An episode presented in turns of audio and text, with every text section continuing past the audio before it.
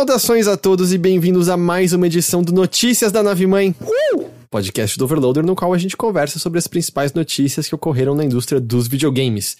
Eu sou o Heitor de Paula, eu tô aqui com Guilherme Jacobs. Estou zerando mais jogos nos últimos dias do que em muito tempo na minha vida.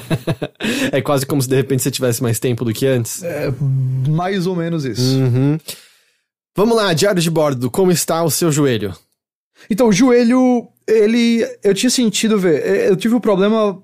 Sábado agora vão fazer três semanas. É, e falaram que três semanas era o mínimo, assim, de recuperação, então não, não vai ser três semanas, vai ser mais. Vai ser, eu acho que um mês, um mês e meio. Eu espero, porque eu já tô bem cansado desse negócio. Mas ele teve aquela melhora inicial, né, de passar o trauma, de tipo, ok, agora eu consigo com as muletas andar, não sei o quê. E aí depois eu tinha sentido que ele tinha travado. E aí eu resolvi ligar pro hospital que eu fui, que é um hospital apenas ortopédico aqui em Recife. Então não. Eu me senti muito mais seguro indo pra lá do que indo pra um hospital completo, né? Porque uhum. muito improvável que alguém sentindo sintomas, por exemplo, do Covid, vá buscar um ortopedista. E aí eu me sentia muito mais tranquilo para ir para lá. Obviamente, ainda com, com muito cuidado, é, muita higienização depois, mas eu, eu, eu fui. E aí eu liguei para lá de novo e eu perguntei: olha, vocês têm algum algum dos seus médicos que é ortopedista que seja focado em joelho e se sim, quando que ele tá aí. E aí eu fui de novo na emergência e ele, é, no mesmo dia, e já comecei esse atendimento, eu fui novamente, domingo eu vou de novo, vai, vou ser acompanhado. E assim, tá, eu tô muito feliz de estar tá sentindo agora um acompanhamento médico de alguém que é especialista nessa área do meu problema de joelho. E a primeira coisa que ele fez foi enfiar uma agulha no meu joelho e tirar oito seringas de sangue, total, total de 40 ml de sangue. E aí desinchou muita coisa e eu comecei a sentir melhora depois de fazer isso. É, um pouco mais de firmeza no andar, ainda no comecinho dessa melhora ainda, mas um pouquinho mais já. Eu, eu, na verdade, eu tô começando a, eu, eu fiquei na minha cabeça que talvez eu tenha que contar a melhor a partir dessa remoção do sangue. Entendi. Porque, é, então foi o que? Terça-feira. Ah, aliás, segunda. Então ainda tem um, um certo caminhozinho aí pela frente. Eu, eu acho que as duas primeiras semanas de recuperação não, não foram tão recuperação assim. E talvez agora vá, vá progredir. Mas isso significa que eu, sei lá, na minha cabeça eu tô contando três semanas a partir de segunda, uhum. sabe? Segunda passada. Uh, mas definitivamente eu, eu senti que ele voltou a melhorar, ainda que pouco, mas é assim mesmo. É, é um dia após dia, é bem pouquinho mesmo. Uhum, entendi. Bom, tomara que tenha um progresso rápido a partir de é, agora, então. Tomara, tomara. Eu tô já pronto para conseguir andar no, normal. Pelo menos não vai demorar muito para você ter Final Fantasy VII pra ficar jogando enquanto ah, você tá ah, deitado. Meu Deus, graças. Nossa, ainda bem. Ou ainda bem que esse jogo, tipo, não vai sair em junho, porque senão ele não ia sair. É, é, sim o, o, o, jogo que mais demorou na história, não é, mas. Não, ele não demorou, um ele não demorou tanto assim, na real. Cara, ele foi anunciado foi em E3 de que? 2015? De 2015, quando era extremamente início do desenvolvimento. Tanto que tem é. a anedota de que o próprio era o Tetsuya Nomura descobriu que ele estava é. envolvido no jogo com o trailer ali. Foi. Nossa, não, nossa, que lembrança. Então, assim. É, não, é. Ele não é, demorou digo assim. Tanto assim. Um dos jogos mais aguardados. Aí tudo bem um dos jogos que mais a galera achava que ia demorar pra sair. Sempre. E aí imagina se ele é adiado por conta disso. A gente vai falar disso depois, e, e tudo mas... bem, é a primeira parte. E tem o lance de que as pessoas criaram expectativas de longa data porque um remake visual de Final Fantasy VII foi a tech demo do PlayStation 2, se eu não foi, tô enganado. do 3, do 3. Não foi dos dois consoles, na real? Eu só lembro dele, da Tech Demo do 3. Então as pessoas tinham expectativa, mas se você olhar, ele foi anunciado, se falando de 2015, não é isso? Isso. Considerando que era o início do desenvolvimento e agora ele tá é, saindo. eu acho que tava bem no começo mesmo. É, eu, cinco anos para desenvolvimento de uma coisa grande dessa proporção, não me parece absurdo na real. Não, não, eu acho que não. Eu acho que é mais uma questão que a gente traz aí do. Da Tanto Square gente... com Kingdom Hearts 3, Exato. ou mesmo é, Final Fantasy isso tudo. 15, previamente conhecido como Versus 13. Você lembra do Versus 13? Aliás, o, o 7 parece que em várias maneiras é o, o que o Versus 13 ia ser. Esse novo 7. No combate, você olha. Se você olhar aquelas gameplays de combate do Versus 13. Aliás, eu, de vez em quando eu faço isso. Uhum. Porque eu, eu acho fascinante ver gameplay de jogos que não vão sair nunca. E você olhar o gameplay do 7, a questão que o, que o 7 ia ter de. Que o 7 não, que o Versus 13 ia ter de combate em tempo real com cada personagem com uma, um estilo de luta diferente, é basicamente o que a gente tá tendo agora no set. Já que a gente tá falando, deixa eu só puxar uma notícia do Final Fantasy VII, só porque... Por favor. Porque assim, que é um aviso a todos, que é... Uh, a gente tinha mencionado algumas semanas atrás sobre como a Square tinha avisado de possíveis problemas em relação às cópias físicas de Final Fantasy VII. E uma das atitudes que, elas, que a empresa teve para poder passar do fato de, né, de que o abastecimento como um todo no mundo tá diferente de como era até algumas semanas atrás, ela enviou mais cedo cópias de Final Fantasy VII Remake especificamente para Ásia e para Europa. Então, elas já estão chegando nas mãos de jogadores. É, a, teve uma loja, acho que é EB Games da Austrália. É EB Games, é. Ela, eu acho que até foi meio ok pela Square, porque ela tava postando fotos dizendo: já estamos com o jogo à venda aqui, cópias e cópias de Final Fantasy VII. Pelo que eu sei, aqui no Brasil, ouvi de certas pessoas que no início da semana que vem você já vai encontrar em alguns lugares. E eu também sei de pessoas com cópia de review já há mais ou menos uma semana. Eu não recebi, você também não, né, Ghost? Não. É, mas eu sei de pessoas que já estão jogando.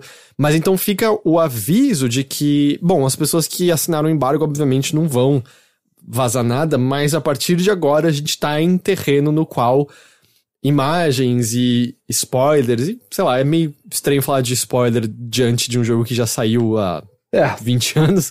Mas é. de qualquer jeito, fica atento, porque a partir de agora tá na mão de muitas e muitas pessoas, e esse número só vai aumentar a partir daqui. E o lançamento oficial tem ainda uma semana. Né? É na sexta-feira da semana que vem. Então, fica atento se você não quer ser exposto a isso, porque é possível que coisas comecem a aparecer. Isso, exatamente. Tome cuidado. Tome cuidado se você não quiser saber a, a, se você não jogou, se você não quer saber também o que mudou no jogo, né? Tome cuidado com, com isso. Vamos, vamos entrar nas notícias direitinho, então? Vamos lá.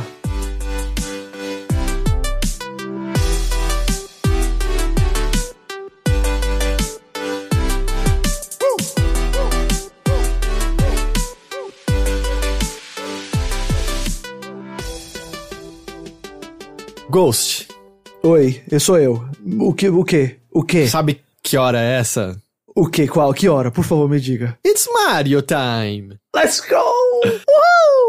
Porque rumores que foram confirmados por tantos veículos que essa altura é, é meio... né? Vai acontecer, cara, vai acontecer. Isso foi fantástico. Foi tipo, ah, é, Kotaku confirma tal ponto, o Eurogamer confirma outra coisa, e aí o Gematsu adiciona, e aí mais não sei quem coloca no meio. É todo mundo. Eu acho que o Video Game Chronicle foi o primeiro, e aí acho que todo mundo ligou pro seu contato da Nintendo e todo mundo foi confirmando pedacinhos. Mas os rumores apontam que em 2020 a gente vai ter Mario pra cacete. Eu adoro. Nada contra, quanto mais Mario, melhor.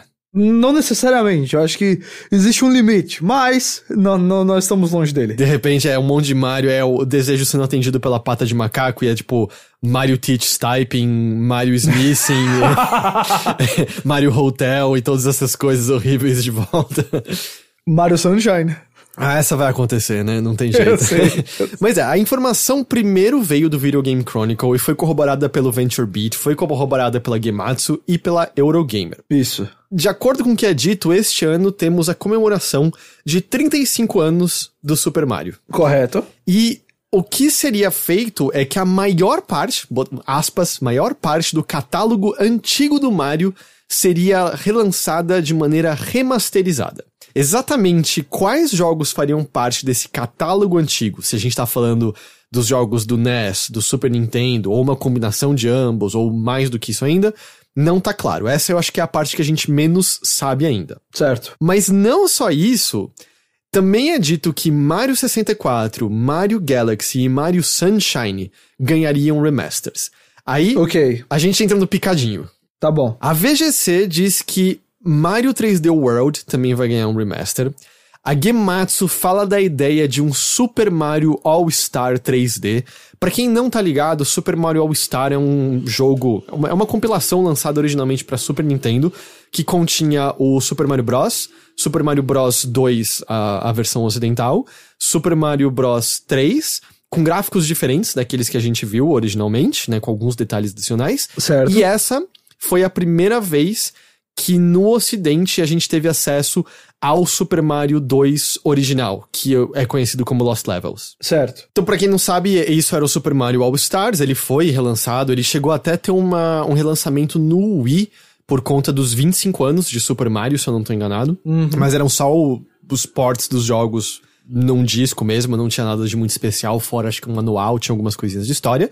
E esse Super Mario All Stars 3D incluiria o Super Mario 64, o Super Mario Sunshine, Super Mario Galaxy e talvez o Super Mario Galaxy 2. O Galaxy 2 é o que eu, infelizmente, tô mais incerto porque só a Gematsu fala dele.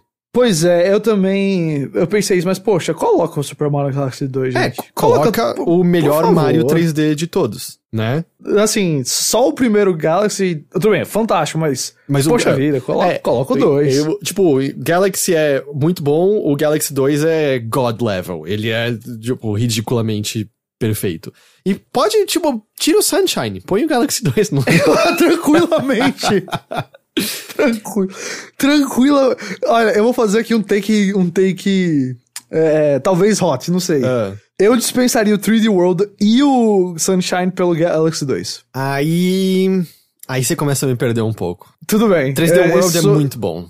Tudo bem, justo. Não, entenda. Eu entendo. É só. Eu tô dizendo assim. Esse pacote, se esse pacote fosse 64, Galaxy, Galaxy 2, uau, sabe? Mas eu diria que o 3D World é provavelmente o Mario. Mei... É que ele é mais ou menos 3D, ele é um Mario 3D isométrico, né, na isso, real. isso. Eu acho que ele é o Mario 3D mais subestimado de todos. Eu acho que é porque ele saiu pro Wii U Hum. e ninguém tem É verdade. É verdade. mas, mas, mas calma, vamos continuar, porque ainda são os picadinhos, né? Aí, a Venture Beat de, cita ter ouvido que o nome do pacote é Super Mario All Stars 2. Certo. Ah, ou, ou, perdão. Ela diz ter ouvido que esse é o nome usado internamente pela Nintendo e a Eurogamer corrobora ter ouvido a mesma coisa. Então, não necessariamente é como vai estar na caixa. Pode ser que a caixa seja Super Mario All Stars 3D, seja alguma outra coisa, Uhum. mas a Nintendo chama esse projeto dentro de Super Mario All Stars 2. É isso que tá acontecendo. É. Aí a Eurogamer disse que o Super Mario 3D World vai ganhar uma versão deluxe, mas que seria vendida separadamente desse pacote, similar ao que a gente teve no início do ano passado com o Super Mario, New Super Mario Bros. U Deluxe. É, Isso. e aí ele teria novos conteúdos, eles não dizem o que. Dado que é Super Mario 3D World, meu palpite é que talvez eles adicionassem algum personagem adicional pra jogar. Pode ser. É, e, inclusive, eu acho que até faz sentido isso daí, porque, como você falou, o 3D World ele tem uma pegada um pouco diferente por conta da câmera e tudo mais. E aí até eu consigo entender porque eles. Qual, qual seria na cabeça deles o argumento pra ele estar separado, até por ele ser um jogo mais recente, né? Já é na era. Já é um Super Mario em alta definição, talvez não seja um remaster do mesmo jeito que os outros seriam. É o primeiro Ah, Mario 3D em alta definição, não é? É o primeiro Mario 3D em alta definição, exatamente. Ah, então, eu, eu ah, dessa maneira eu entendo um pouco mais do, do, do- da, da cabeça. E assim, ah, ele estando ou não dentro do pacote, esse pacote saindo com esses três jogos, pelo menos esses três, né? A gente torce pelo Mario Galaxy 2, mas vamos supor que sejam esses três. Os três por 60 dólares. Eu, não, não- assim, um pacote com 60 dólares, vem os três, já tá bem feliz. Sim, com Ah. certeza. O, o 3D World separado ainda faz sentido pra mim, mas ah, tipo, não, não é um deal breaker pra mim. Ah, só porque não tem esse, agora o pacote perdeu seu valor. Acho que o pacote ainda seria bem interessante. Você lembra se o New Super Mario Bros. U Deluxe foi vendido por 60 dólares ou se foi por um preço mais barato? Eu creio que foi vendido por 60 dólares, Tá, cara. ok. Ou seja, seria 250 pila pra gente. E eu acho que o 3D World ah, Deluxe seria da mesma maneira. Uhum. Inclusive, no começo, quando como- é porque como esses esses é, relatos saíram meio que picotados em parte, no começo eu tava entendendo que eles iam lançar versões remasterizadas, inclusive confirmei aqui, 60 dólares, 250 reais. Ah, eu, eu- no começo eu tinha entendido que eles iam lançar versões remasterizadas de cada jogo, tipo assim, ó, tá lá na eShop agora, o remaster de cada jogo. E aí eu pensei, meu Deus, prepara pra Nintendo cobrar 60 por cada um. Ah, não, acho que aí não rolaria. Então, eu acho que não rolaria, mas eu, pen- eu pensei, pelo que eu tava entendendo no começo, eu tava dizendo assim, a Nintendo está remasterizando todos esses jogos. Aí depois veio a, a- a questão da coletânea, né? Do, do All Stars 3D ou do All Stars 2 aí. E aí, poxa, aí eu, aí eu, aí eu sonho com isso aí. Eu também não, verdade. não me surpreenderia se houvesse a possibilidade de você comprar eles separadamente, mas juntos tivesse algum descontinho. É, talvez, cada um por. Vamos supor que são esses três aí, né? Aí vamos supor que eles vendem cada um por 25 dólares. Então você estaria economizando o quê? Eu, eu não sei fazer. Você estaria economizando 15 dólares comprando comprando o pacote juntos, uma coisa dessa. Que é alguma coisa, 15 dólares, especialmente com a cotação atual. Sim. Uh, pode ser que isso aconteça. Por exemplo, se eles fizessem isso, eu pensaria em. Se fosse esses três, eu pensaria em comprar separado. Eu não faço questão de pagar pelo, pelo Sunshine, é, honestamente. Eu é. vou dizer que eu, eu acho o Sunshine ruim, mas eu gostaria de jogar uma vez mais de novo só pra eu confirmar as minhas suspeitas. Eu entendo, mas suponho que. Su, su, pega esse valor que eu falei, 25 dólares. Aí supõe que você tem o 64 por 25, o Galaxy por 25 e o Sunshine por 25. Se você comprar a coletânea, você vai estar tá pagando 10 dólares a mais do que se você comprar só o 64 e o Galaxy. 10 dólares a mais são 50 reais! é, tem isso. E é. veja, eu tô dizendo isso, mas eu também sou do time que, tipo assim, o Sunshine é interessante. O Sunshine tem uma coisa que eu gosto muito, que são os desafios nos quais você tem o Flood retirado de você. Sei. E você... Ou seja, quando ele vira um Mario mais normal. é, exatamente. Eu sempre gostei bastante. Que é que tem uma versão a capela da música do Mario, não é? Nessas horas? Sim, sim. É, é, inclusive, assim, o, o Sunshine, ele tem uma belíssima trilha sonora, como todos os Marios. O Sunshine, eu coloco ele numa categoria de, de arte, não só de jogo, mas de filme e outras coisas, que, tipo, eu gosto de pensar sobre esse jogo, eu gosto de falar sobre esse jogo, mesmo que eu não goste tanto de jogá-lo. Então, eu respeito o Sunshine, mas assim, o, o 64 é o. É o jogo mais importante do mundo para mim, foi o jogo que me fez entender, tipo, ah, videogames são fantásticos e o, os Galaxy são obras-primas, então assim, ele acaba virando patinho feio no meio da história, mas eu não quero desrespeitar ele não, que eu acho ele interessante. E aí, assim, ou oh, tô muito pronto para jogar Sim. esses Marios 3D novamente, especialmente o Mario 64. tô muito pronto pra, pra, pra rejogá-lo. Lança ele agora, Nintendo, tipo assim, em junho, final de maio, sei lá, logo. Mas tem mais ainda nos rumores, que... Opa! Apesar de eu estar muito animado com esses remasters, eu acho que talvez seja a parte que mais me anima de todas. Que é. Olha só. É dito que teremos um novo Paper Mario este ano, hum. que é um rumor que já tá circulando há um tempo. Há um tempinho, é. Mas o que me anima é que a Venture Beach diz que ele vai ser um retorno às raízes, ou seja, mais RPG como o primeiro, o Paper Mario de Nintendo 64 e o Thousand Year Road Door do de GameCube. E a Eurogamer corrobora ter ouvido a mesma coisa. Seria fantástico. Eu acho que um retorno a, aos RPG, ao estilo de RPG mais, mais clássico do Paper Mario é, seria muito bem-vindo. É uma coisa que faz tempo que a gente não vê da, da, desse jeito específico. Então, seria muito legal que a Nintendo fizesse isso agora, fizesse essa, esse retorno. Eu acho que era uma boa maneira de comemorar. Acho que Paper Mario é, é do, dos spin-offs de Mario, dos tipos de Mario diferentes, tá ali naquele patamar de cima, né? Dos que deram bem certo pelo menos as, as boas versões dele, né? Os, os melhores. O Thousand Year Road Door do GameCube, você chegou a jogar esse jogo? Não, isso não. Cara, ele é muito bom. Ele é muito, muito bom. Eu, eu não duvido, eu não duvido. É, no fim das contas, o que ficou mais RPG foi a série Mario and Luigi, né? Que infelizmente isso, o estúdio foi, foi fechado recentemente. Mas essa foi a série que ficou com mais elementos de RPG, né? Os Paper Marios em si foram é, se é, afastando. É, não, não tem mais a mesma é, é, viraram bem mais casual, bem mais. Eu não sei nem qual é a palavra para isso, mas. É, algumas. Eu entendo, eu até reconheço algumas experimentações que eles fizeram. Por exemplo, o Foi Super aquele do Paper Switch Mario. que tinha. que tinha. Não, a da tinta também? Não, o da tinta foi do de. Wii U, aliás. Wii U? Ou... Acho que foi do Wii U. O de, o de Wii é o Super Paper Mario, que é um que você alterna entre 2D e 3D. Isso, esse daí eu lembro, esse eu joguei. E ele é meio cansativo. Ele que tem o Mr. L, que a gente tava citando há pouco tempo, que é quando é. o Luigi vai parar no inferno e assumir um alter ego bandido. É, só, é, isso, eu não, é, ainda não acredito, mas é verdade, isso tudo aí. Mecanicamente era meio exaustivo, o lance de você ficar alternando entre 2D e 3D toda hora, porque você não queria perder segredos. É, era uma ideia interessante cuja execução era mais tediosa hum. do que deveria ser. Uhum, faz sentido. Então é, esse ano a gente teria um, um Paper Mario. Eu de novo, acho todos esses rumores extremamente seguros. Extremamente seguros. Não, eu também. Nada até agora tá, eu olho e falo, ah, isso não faz sentido nenhum. É. Tudo tá dentro do esperado, até porque esse é um ano de comemoração do, de 35 anos, então.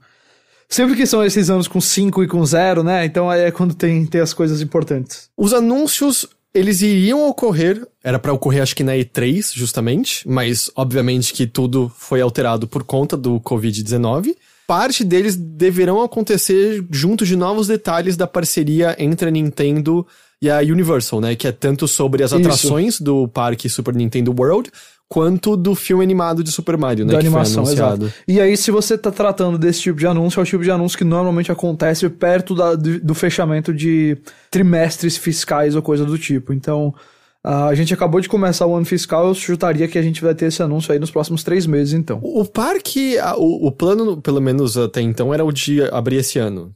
No Japão era. Aham.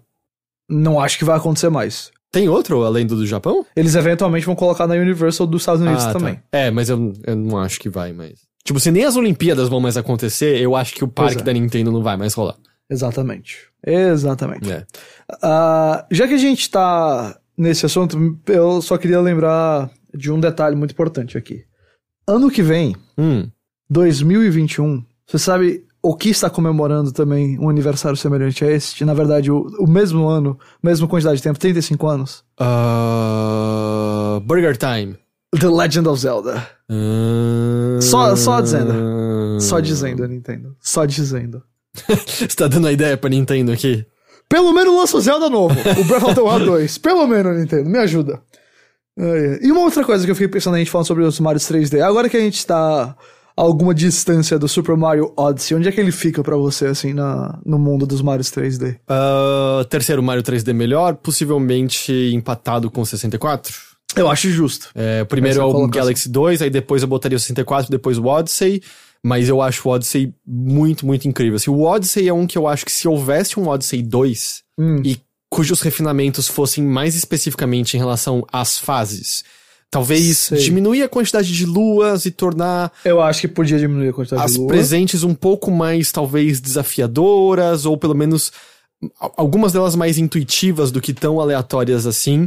Eu acho É. que teria um jogo incrível, porque o que eles fizeram com a movimentação, o que o Cap adiciona a você naquele É jogo, absurdo. é Absurdo. incrível, incrível. Ah, eu tô torcendo bastante pra ter o Galaxy 2 nesse negócio, porque eu, eu- é, confessando mais dos meus pecados aqui, eu não joguei, porque eu não tive o Wii, mas eu cheguei a jogar o, o Galaxy 1, mas o 2 que todo mundo fala que é uma coisa, uma experiência religiosa, essa eu nunca tive, então, por favor, Nintendo, coloca aí. Agora que a gente possivelmente vai ter ele em alta definição, eu esperaria, mas antes disso, uma das grandes coisas que dava pra fazer com ele era jogar É. via emulador e ele ficava é. ridiculamente lindo, ridiculamente É, lindo. eu vou, vou esperar agora. Eu, eu acho que vai.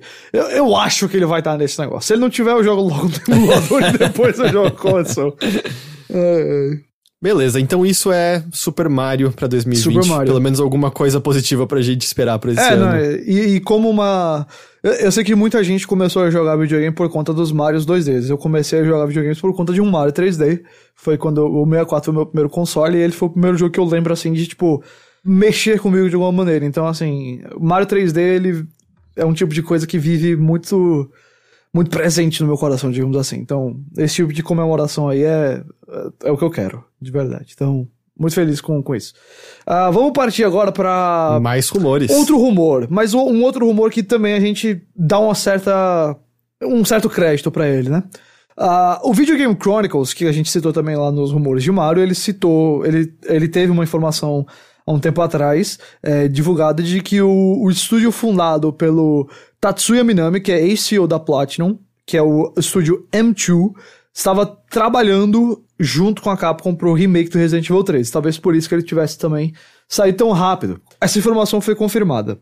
A M2 deu suporte ao desenvolvimento do jogo e o Video Game Chronicles falou que eles estão, além de terem trabalhado no Resident Evil 3, estão trabalhando em outro projeto de remake maior pra Capcom. A gente não sabe exatamente o que seria, mas é, inclusive nem sabemos se isso seria um Resident Evil, né? Seria um remake do Code Veronica, alguma coisa desse tipo, nós não temos essa certeza. Mas, no entanto, o Aesthetic Gamer, também conhecido como Dust Golem, afirmou que em 2021 nós teremos mais um remake da série Resident Evil, então esse remake provavelmente seria aí o que a M2 está fazendo. Mas ele disse que o jogo vai deixar muitas pessoas confusos, confusas. E que será cross-gen, então vai sair entre PlayStation 4 e Xbox One com PlayStation 5 e Xbox Series X. Ah, O desenvolvimento desse jogo começou em 2016, supostamente, e ele também teria um desenvolvimento parecido com o de Resident Evil 3. Só que ah, o Aesthetic Gamer é, ele não quis comentar sobre o que ele quer dizer com isso, qual foi o, o sentido de desenvolvimento parecido com o do Resident Evil 3. Ele falou que o anúncio deve ocorrer em breve, né, do que, do que é esse jogo, E a coisa mais diferente. E que esse jogo vai ser a coisa mais diferente que nós vimos na série até agora. Ele espera que as pessoas vão ficar bravas por conta disso. Então seria uma. Um jogo clássico sendo levado numa nova direção com o remake. A gente não sabe se seria simplesmente vamos fazer o jogo com gráficos melhores e uma câmera em terceira pessoa, como aconteceu com Resident Evil 2 e 3, ou o que mais seria. Então eu realmente fiquei bem curioso com essa, porque parece que é algo diferente total, assim, de, do que a gente espera que um. Não seria só o Cold Veronica em terceira pessoa, seria alguma coisa diferente. Então, eu não sei nem o que. A gente até brincou, na verdade, de alguns chutes do que pode ser, mas. Honestamente, não sei dizer. Eu tenho meu chute. Qual é o seu chute? Me lembre dele, por favor. Resident Evil 1, 2 e 3 Tactics. Eu não acho que é isso. eu também não, é só meu chute. Eu acho que. É, eu, eu gostei daquele chute também que a gente comentou do. Resident Evil 1 Remake, Re-Remake, Remake, Remake, sabe, remake. Tal, é, é que isso não de, eu, o que me parece que vai deixar as pessoas bravas é não ser Resident Evil como elas esperam que seja. Pois é, mas eu não sei o que ele quer dizer com isso. É, o, ele tweetou mais no dia 1 de abril, eu fui ver agora, que ele diz sobre o Resident Evil 2021. Essa, essa grande... É, esse grande distanciamento em relação ao que os outros eram e o que vai deixar alguns fãs bravos, né, esses comentários, não é porque o jogo está indo atrás de, de coisas modernas. Por exemplo, ele cita, não é um looter shooter, não é um Battle Royale ou nada do tipo. É muito mais forte do que isso, é o que ele diz. Então, é por isso que eu só acho que vai ser diferente do tipo de Resident Evil que as pessoas esperam, mas ainda sendo alguma coisa que faça sentido para com a franquia, sabe? Na minha cabeça, o, o 7 já não foi um pouco disso? É, é, é eu eu acho que sim, eu acho que é justo dizer sim. É, também foi interessante ver assim que eu, eu até tive essa discussão no, no Mothership, que o Rick tava falando assim, ah, poxa, eles lançaram só um ano. Porque eu, eu achei fraco o Resident Evil 3 Remake, né? A gente, o jogo não saiu ainda, mas já tá liberado falar sobre ele. E, e o Rick tava falando assim, ah, mas também saiu um ano depois do Resident Evil 2. E eu mencionei, cara, mas o jogo já tava em desenvolvimento há mais tempo. E eu não acho que foi nada nele, acho que foi uma resposta a Resident Evil 2 foi um grande sucesso. Põe para fazer o 3 correndo. E o que ele tá mencionando no Twitter dele é que, pelo que ele sabe, o desenvolvimento do 3 foi bem tranquilo. Eles tiveram o tempo que eles precisavam. É, e tudo mais. Porque, na real, esse é minha, meu sentimento do 3, mas é, não tem nada que cuja execução foi ruim. Eu acho só que as ideias que eles almejaram não foram tão interessantes quanto as do 2. Justo. Eu acho, pensando agora, vendo na minha cabeça o seguinte: Resident Evil é uma das franquias que a gente já viu em mais direções diferentes no mundo, sabe? Só olha, por exemplo, Umbrella Chronicles, lembra? Você lembra, por exemplo, também de é, Resident Evil Operation Raccoon City. Não, e ainda tem o pior de todos, que é o. Uh, não sei que lá, Corp. É... Umbrella Corps também. Umbrella é Corps, o, é. Que é o só multiplayer, exatamente. Sim, que o, o é, Operation Raccoon City é uma obra-prima em relação a Umbrella Corps. Uau! E Operation Raccoon City é uma das piores coisas que eu joguei na minha vida. E aí eu fico na minha cabeça o seguinte. É, não é como se essa franquia não fosse estranha. Não, aliás, não testasse gêneros diferentes. A questão é como misturar isso com o remake. E aí eu, a pergunta vira: remake de quê? É, porque, putz, não tem muito mais, assim, então, dos clássicos para fazer. Mas por isso que eu acreditava que podia ser um remake com. Meio que. Eles não vão mudar a história, eles não vão fazer isso, eles vão pegar um template, tipo, de ambientação e personagens que a gente conhece, mas mudar o estilo de jogabilidade como um todo. Só se for isso. Ou, ou, ou, ou. Ou. Ok, ok, me ouve. Escuto. Meu Deus, ele teve ideia. Imagina ai, do ai. tipo. Ai, ai, ai. Resident Evil Gaiden, em que a gente tem de novo os eventos da mansão Arkley, tem de novo os eventos em Raccoon City, mas com novos personagens e outra maneira através da qual coisas estranhas acontecem, do tipo pegar a premissa de um vírus que transforma pessoas em mortos-vivos, mas alterar completamente os acontecimentos e eventos desse mundo. Então é um remake criando um universo paralelo de Resident Evil. Ah, eu também. Pô, eu adoraria um negócio desse. Acho que seria bem legal. Eu, assim, na minha cabeça veio. Talvez um double down aí na, na ideia de um jogo de primeira pessoa, a gente fazer um, um jogo, tipo, literalmente Outlast Amnesia, hum. não combata, só corra. Uhum. Também veio na minha cabeça isso. Porque essa foi a parte mais fraca do set, no fim das contas. Era muito tranquilo escapar da, dos membros da família. Muito, muito tranquilo. Eles muito não eram muito opressores. Apesar de eu, ainda ter a vontade de atirar de novo naquele. no pai da família lá, que ele é o. que passa boa parte do jogo sendo ele, Sei, seu, aham. o seu perseguidor. Ah, eu também já falei contigo que eu pensei que talvez eles fossem fazer um novo Resident Evil 4. Não sei se aqui entraria na, na ideia do remake, mas o que eu pensei foi, ah, e se eles pegarem e. Ah, com Resident Evil 2 e 3 remakes, existe agora essa outra linha do tempo, a gente vai mudar um pouquinho a história, vai ser mais. menos confusa, menos doideira depois, não sei, uma coisa desse gênero. Mas eu é- Porque assim, o 4 é um dos jogos mais amados da série. Aí, se você quer deixar a galera com raio, você mexe com ele. Mas. é, mas, mas assim, eu também não sei se isso se encaixa. Na verdade, eu, eu estou pensando em várias coisas, mas nenhuma delas é, me convenceu ainda 100% de que é o que vai acontecer. Uhum. É, e eu também tenho que dizer que depois do 3 eu tô mais cauteloso em relação a Resident Evil de novo. Ah, eu adoraria ter o 8 logo. Eu queria ver o que vai ser o 8. Porque eu o 3 queria. me deu aquele gostinho amargo de. Puta, eles vão voltar a enveredar tudo pra ação pra cacete de novo? É porque. eu- Então, mas ali eu acho que, tipo, o 3 é aquilo dali. Sabe? Não, não, não acho que foi o remake. Acho que o 3 é aquilo dali. Eu, eu acho que o 3 original é um jogo melhor do que o remake. Eu acho que o 3 original equilibra melhor coisas e o 3 remake. Eu, eu acho que o problema é que ele não é uma releitura. Ele não tenta é, Não, não é. re- é. reler o universo como o 2 fez. Ele é um jogo muito mais tradicional e, consequentemente, sem graça. Eu, eu não sei, é que na minha cabeça ele é tão. É, O que pode ter acontecido é o seguinte: ele é o 3, mas ele- como você coloca agora mais movimentação e uma- um controle da câmera maior, ele realmente fica com uma cara de mais ação. Enquanto talvez se eles tivessem feito o 3 como, usando a palavra que você usou, uma releitura, vamos fazer Resident Evil 3 de novo, mas agora puxar pro lado de Survival Horror do Windows É, 2. tipo, sabe, eles alteraram os zumbis, o zumbi virou fácil de você saber quando morreu, o Nemesis é scriptado, sabe? Todas essas coisinhas assim, meio, putz, aham, É. sei lá. Eu acho que o 3 merecia um remake melhor do que esse. Justo. Mas justo. tudo bem, daqui a 20 anos a gente joga o Resident Evil 3 Remake e Remake, e aí lá eles vão acertar, tenho certeza. Mas é isso, 2021 mais Resident Evil. Será que a série é anual agora? Pode ser, Hum, pode ser. veremos. Eu pensei nisso também. É.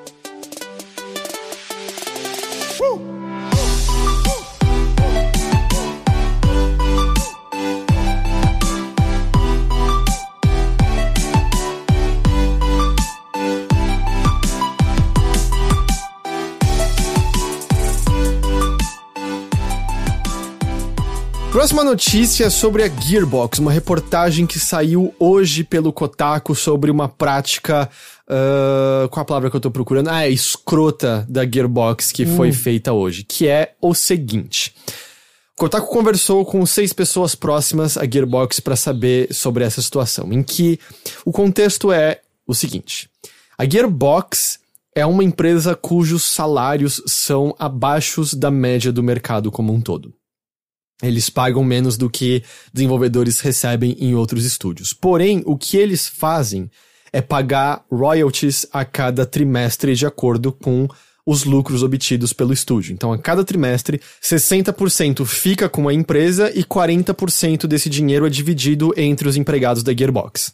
Então, quando você tem um enorme sucesso, como por exemplo Borderlands 2, os bônus que as pessoas ganham são enormes. Tem relatos de pessoas que, cara, conseguiram comprar uma casa com os bônus que eles ganharam em decorrência de Borderlands 2. Uhum. Mas nem tudo que a Gearbox faz é sucesso. Eles tiveram um bom período aí no qual eles só tiveram, na verdade, fracassos, com Ali- Alien Colonial Marines, Battleborn. Então, as pessoas estavam ganhando salários abaixo da média e nada de bônus, essencialmente. É. Mas eles lançaram em setembro do ano passado e eu, eu tive que fazer um check de realidade de que foi setembro do ano passado, porque parece que faz muito mais tempo do que isso. É verdade, parece que tem tipo três anos já que o Borderlands 3 saiu. Borderlands 3 saiu e foi muito grande. Ele vendeu já pra cacete, já logo de largada ali, né?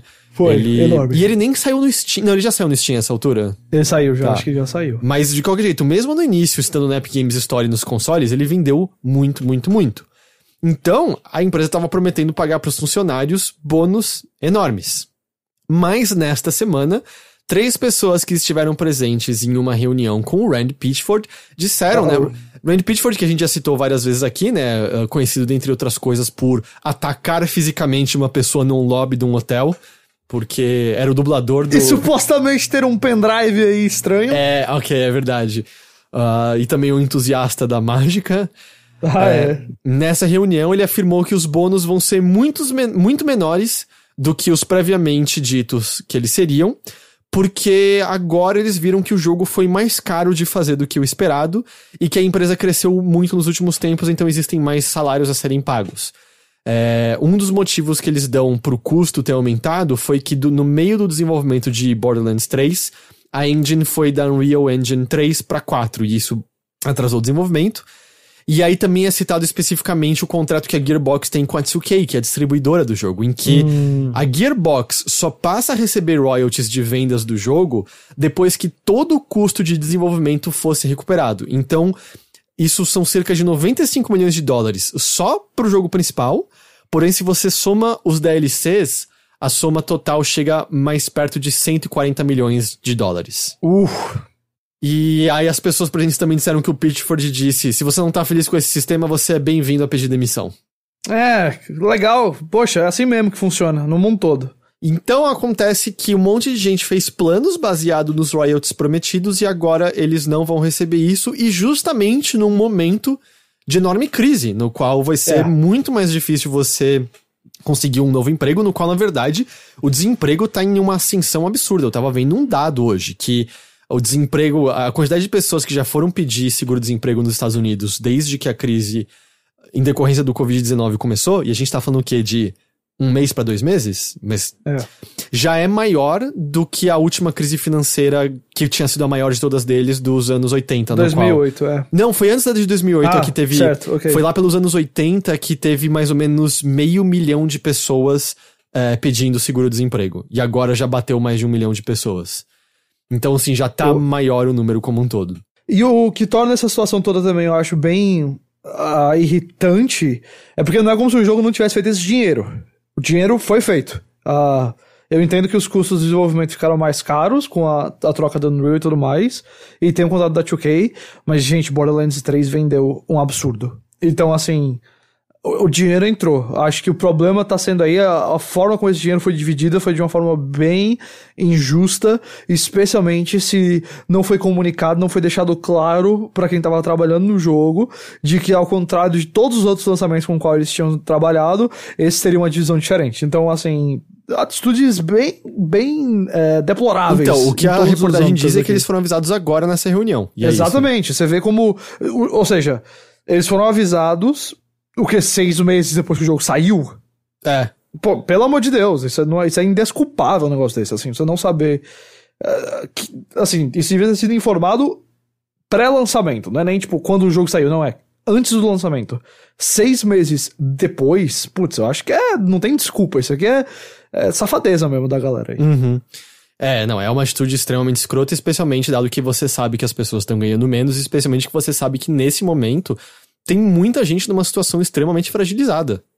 Claro que isso soma ao fato de que o Randy Pitchford é um cara que só acumula histórias negativas em torno de si. Exatamente. Virou uma figura que quando você ouve algo ruim sobre você já é mais tentado a acreditar porque não é possível que alguém seja um imã de merda tão constante assim. É, então é uma situação É. bem terrível. E é, e é incrível como a cada, sei lá, quantos meses tem que ter uma nova da Gearbox ainda. É impressionante.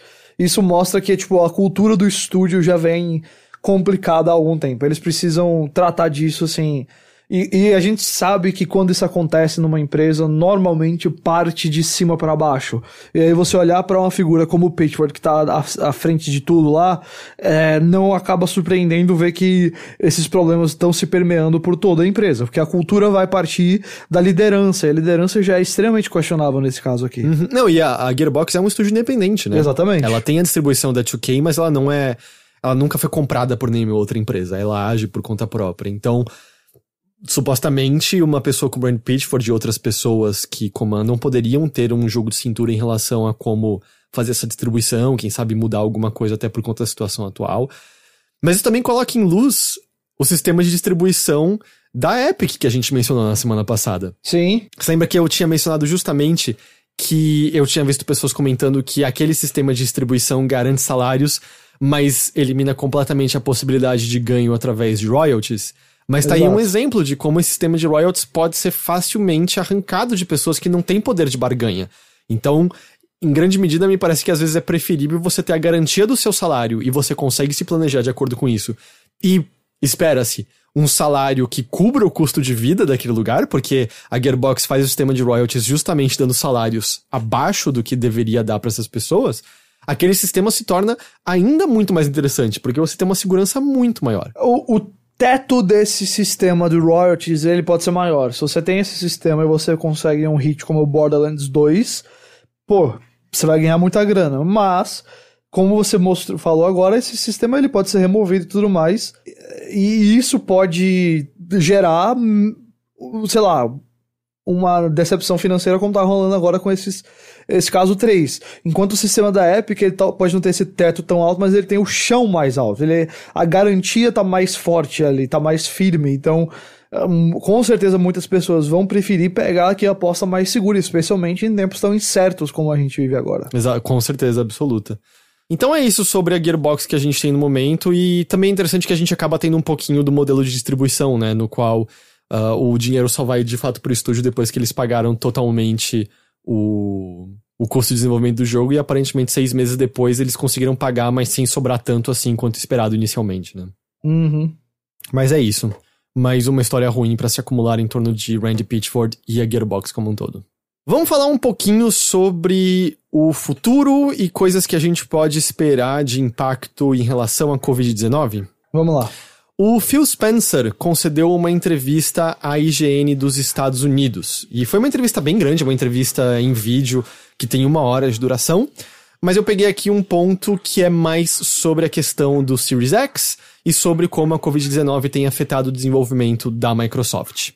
É uma entrevista que eu recomendo assistir porque é sempre aquilo, o Phil Spencer, ele pelo menos passa a impressão de ser muito cândido e honesto, então eu sinto que ele dá uma informação mais sincera e, e até parte da sinceridade dele nessa entrevista é sobre como tem muita coisa que a gente não sabe, porque não tem como você ter muita certeza diante de tudo que tá acontecendo. O que ele menciona é que a segurança da equipe vem em primeiro lugar, então todos passaram a trabalhar de casa assim que a situação começou a se agravar e era necessário o distanciamento de todos. Mas isso significa que muitos dos testes relacionados ao novo console tiveram de ser levados para dentro de casa. E aí ele diz o seguinte, abre aspas. Eu diria que as coisas agora não estão fáceis. Eu consigo sentir isso nas equipes. Muito está sendo pedido deles. Não há nada agora que indique que não atingiremos as datas que estamos planejando. Mas eu também digo que eu vou colocar a segurança das equipes no topo, junto da qualidade do produto. Eu não quero apressar um produto se ele não estiver pronto. Ou seja, até o momento, a data de final do ano do Series X permanece, mas pode ser que algo mude. Mas eles continuam confiantes de que eles vão atingir essa data de fim de ano. Ele é perguntado sobre desenvolvimento de jogos também, né? Por exemplo, Halo Infinite é o grande jogo que sairá ao lado do novo console. E ele comenta, o Spencer, né, o Phil Spencer, que na possibilidade do Halo Infinite não ficar pronto no fim do ano, eles não vão segurar o lançamento do console para ele bater com o lançamento do jogo. Abre aspas. Eu não acho que seguraríamos o lançamento da plataforma como um todo por conta de nenhum único jogo. Nós só temos que ser transparentes sobre o ponto em que estamos e como estamos indo, o que é algo que estamos almejando fazer desde o início dessa plataforma.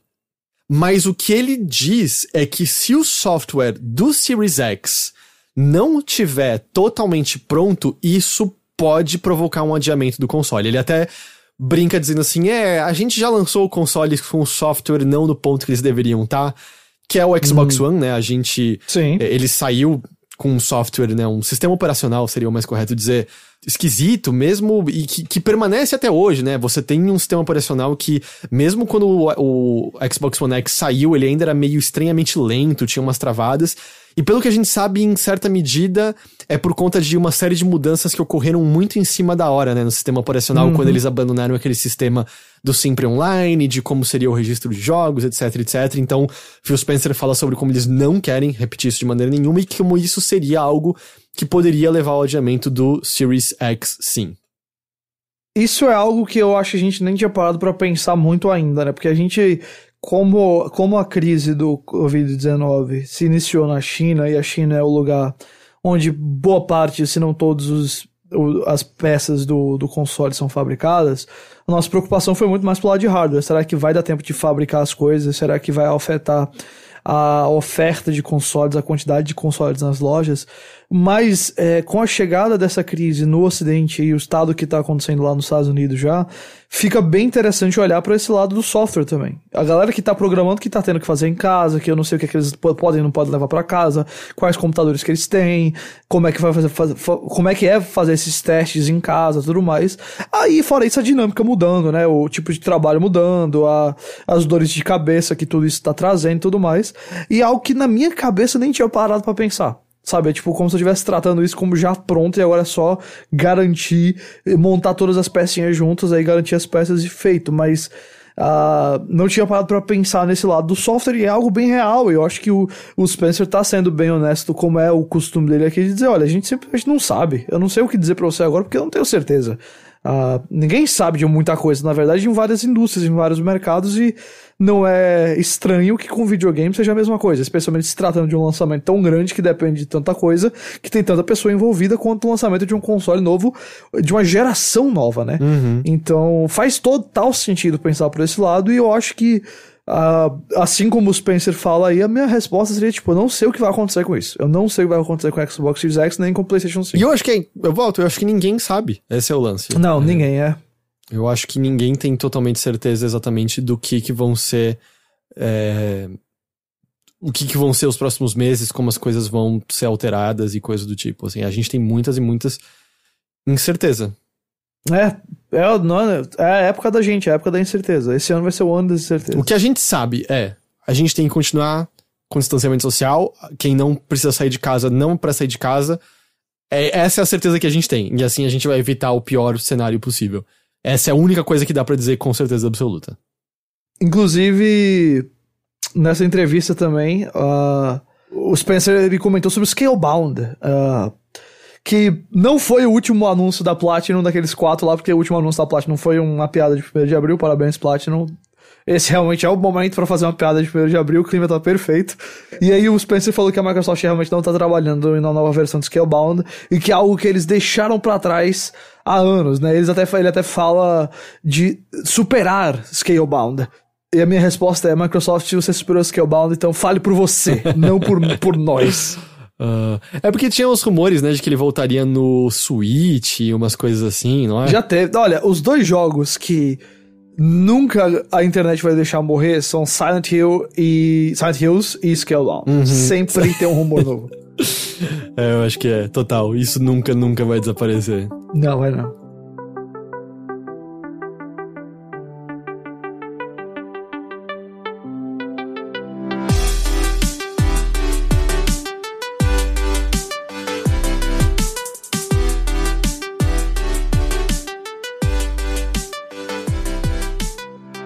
Lá, seguindo em frente. Uh, okay. Sobre Artifact, o jogo de cartas da Valve. Quê? O quê? Quem? lá pela metade de março, a Valve tinha feito um pequeno, uma pequena entrada lá num, num blog deles dentro do, do Steam, dizendo certo. que eles estavam começando a fazer testes de sistema e infraestrutura com mudanças de, de Artifact. Eles até falaram é, mas acho que ninguém deve sentir nada enquanto estiver jogando. E é, Valve, não tem ninguém jogando. ninguém vai sentir nada, tá tranquilo. Mas disseram que a gente ouviria mais sobre o jogo após o lançamento de Half-Life Alyx. E Half-Life Alyx saiu. Saiu, aparentemente é fenomenal. E aí eles deram detalhes sobre o, algumas coisas que a gente pode esperar sobre o Artifact.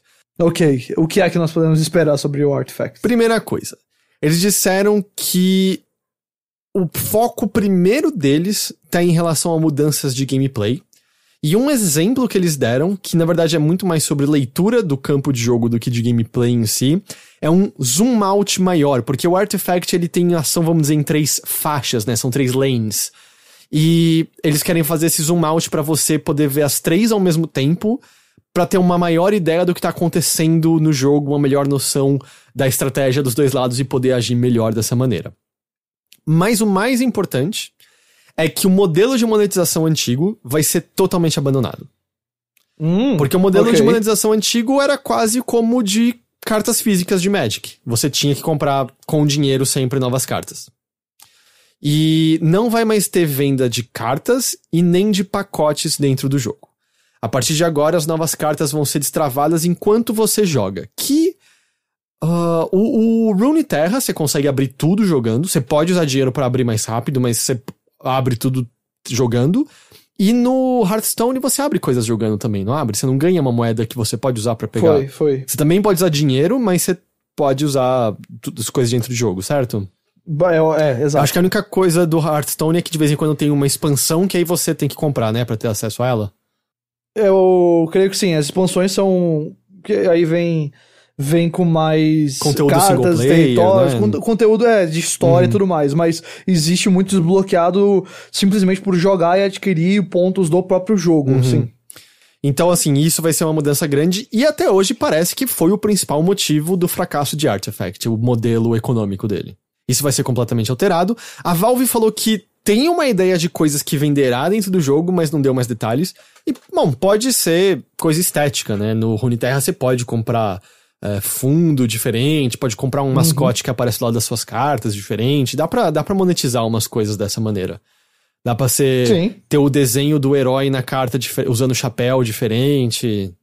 Não tem uma data pra quando a gente vai ver essas mudanças, mas elas vão ser testadas primeiro com quem era jogador do Artifact original. Então, todas as três pessoas que jogaram o Artifact original vão poder ver as mudanças em primeira mão antes de as outras pessoas. Parabéns aí pra, pra é, esses três sorteados aí. é. Espero que eles estejam assim, bem felizes de terem gastado horas com o Artifact pra estar jogando agora.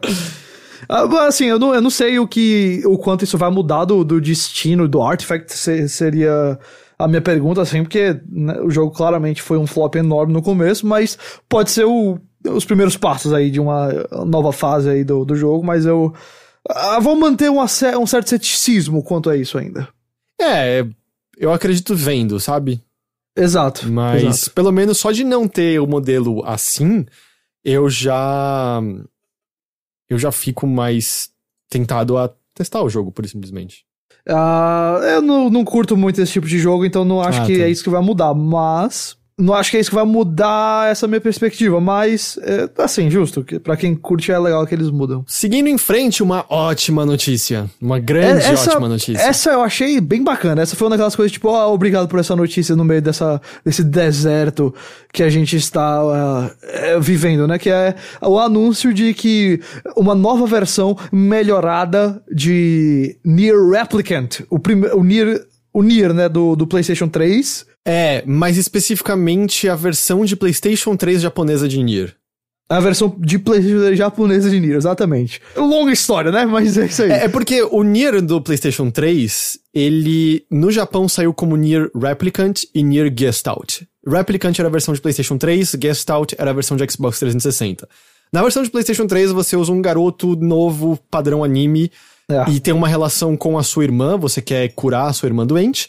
Na versão Gestalt, você controla o pai. você controla um tiozão É. meio esquisito em vez do garoto de anime, e a relação é que em vez da garota ser sua irmã, ela é sua filha. Aqui no e essa ocidente, versão nunca saiu aqui. Exato. Nunca teve, tivemos lançamento. eu sei lá, a leitura que o ocidente não gostava de anime, eu não tenho ideia de por que isso aconteceu. Eu acho que foi essa leitura de, é, o, É. o mercado americano gosta de homens velhos e musculosos, então vamos botar um homem velho e musculoso no, Tipo no jogo. E aí a versão do ocidente saiu com o pai. Então a gente nunca teve acesso a essa versão do irmão e irmã da Replicant. E agora é a Replicant Uhum. que vai ganhar uma versão aprimorada para PlayStation 4, Xbox One e PC. E essa versão aqui no ocidente a gente basicamente não, não tinha acesso, a não ser que entrasse pela PSN japonesa É, depois e pegasse. Mas você teria que falar japonês para entender o jogo. Exato. Ah, essa versão, como então, obviamente, nunca foi lançada aqui, só a versão de. É, só o Guest Out que saiu aqui, né? Nier no Guest Out. É, é, eu acho que ele só chama Nier aqui no. Só, eu acho que é só Nier, Uhum. mas a, a versão específica é o Nier Guest Out.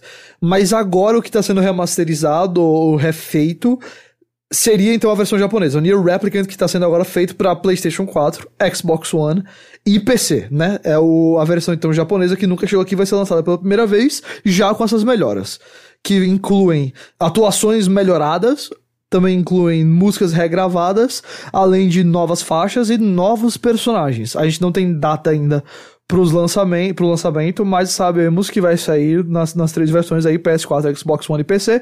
Isso me, me faz crer que é nesse ano ainda, talvez aí nos próximos meses, não acho que vai demorar demais não, pra ser honesto. E isso tem uma outra coisa positiva, que é, junto da, do, do anúncio do, dessa versão, eles divulgaram o número de vendas do Nier Automata, ele chegou a 4.5 milhões de cópias ao redor do mundo.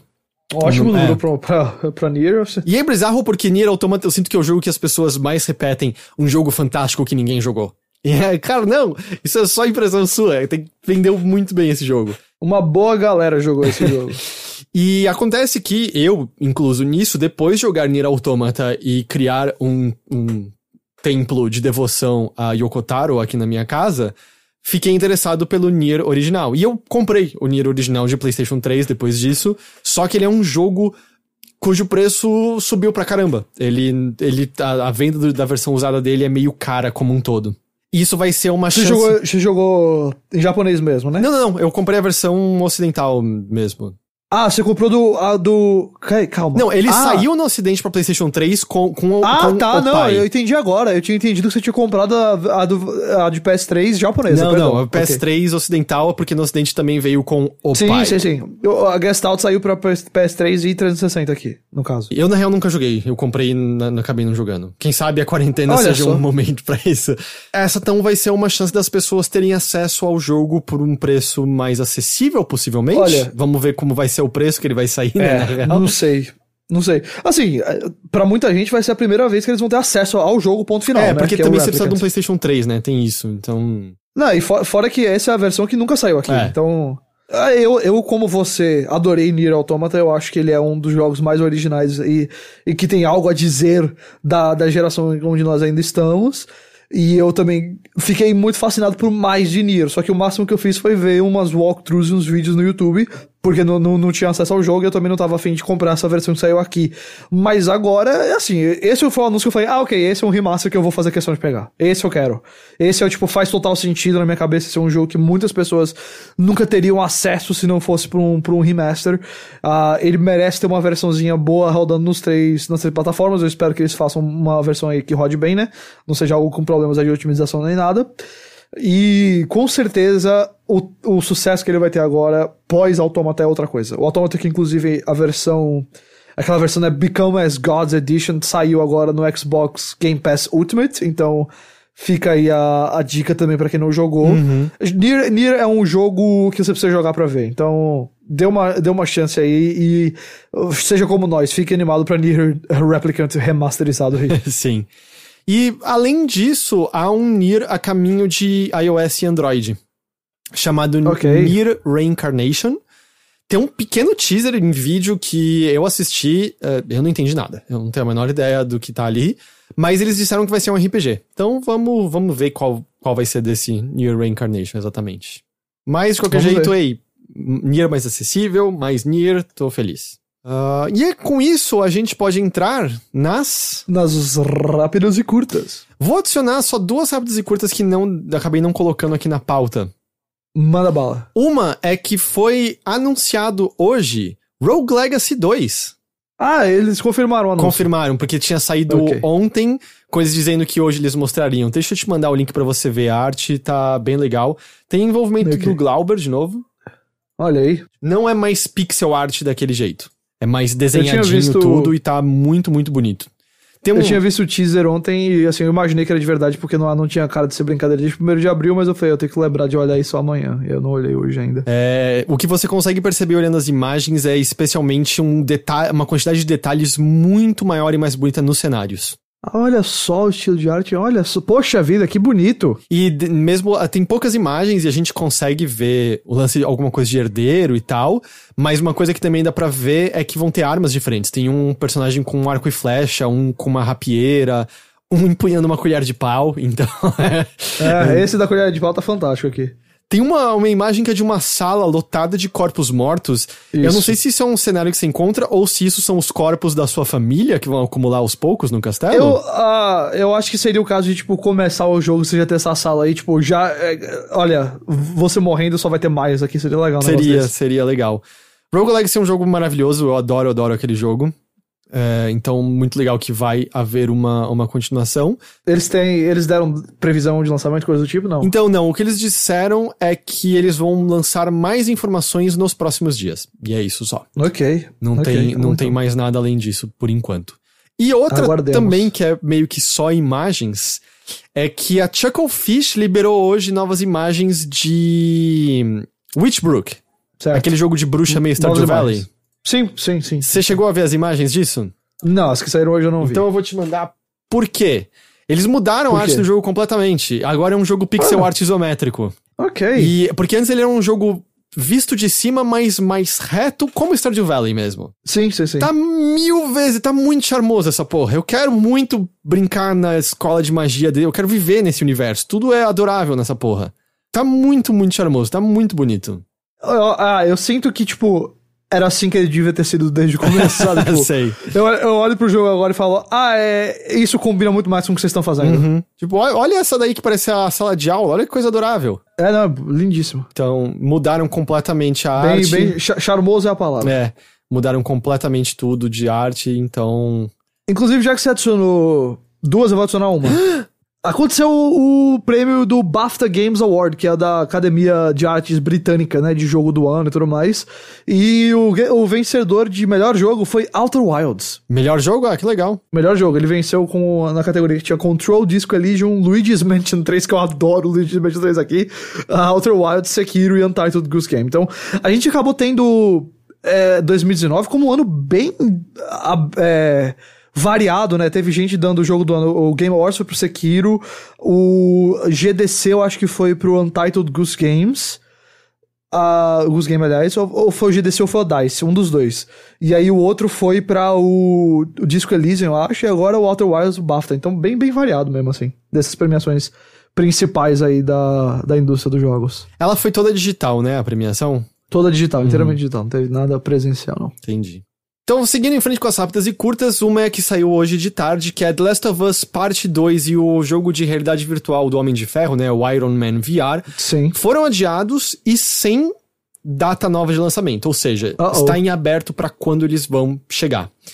Através da conta do Twitter do PlayStation, eles disseram que a crise global nos impede de oferecermos a experiência de lançamento que os nossos jogadores merecem. O Kotaku conversou com uma pessoa da Naughty Dog que disse que o jogo, na real, tá basicamente pronto. Só que a decisão de adiamento foi tomada por conta de motivos logísticos e econômicos, né? Porque É. a- eles iam perder muito dinheiro sem as vendas físicas do jogo, ainda mais que Last of Us é uma série que chega a pessoas que não são tão ligadas em videogames como um todo, então acho que são pessoas Sim. com uma propensão menor a ter o console ligado na internet, ou simplesmente É, fazer essas é uma compras dessa maneira. É uma galera que compra três jogos no ano e vai até a Best Buy, ou sei lá qual é a loja que eles vão, mas eles vão até o lugar pra comprar o jogo, compram pelo correio, pela Amazon e tudo mais. Mas é tipo. é- Esse é um jogo com um apelo que vai bem além da galera que. Ah, eu não faço questão de ter caixinha, eu posso simplesmente baixar, eu já tô acostumado a fazer isso. Ele, sem dúvida, tem esse lado, então faz sentido isso acontecendo. Inclusive, é, foi, é o que todo mundo falou, né? Até abril tá seguro, mas depois É. disso a gente não sabe o que vai acontecer com os lançamentos, então provavelmente, na verdade, veremos mais jogos passando Sim, por isso. Eu acho que a gente vai ver muito mais jogos, sem contar os jogos não anunciados, cujo todo o esquema de que desenvolvimento já foram foi... adiados até, né? Alguns devem ter sido. Exato, digo internamente muita coisa já tá, cara, esquece a janela inicial, vai ficar pra frente. Porque você cria uma série de outros problemas com isso, né? Você você tem o fato de que com os jogos sendo empurrados, você vai criar uma maior competição no mesmo período, e dependendo do jogo que você é, você tem que fugir de competição.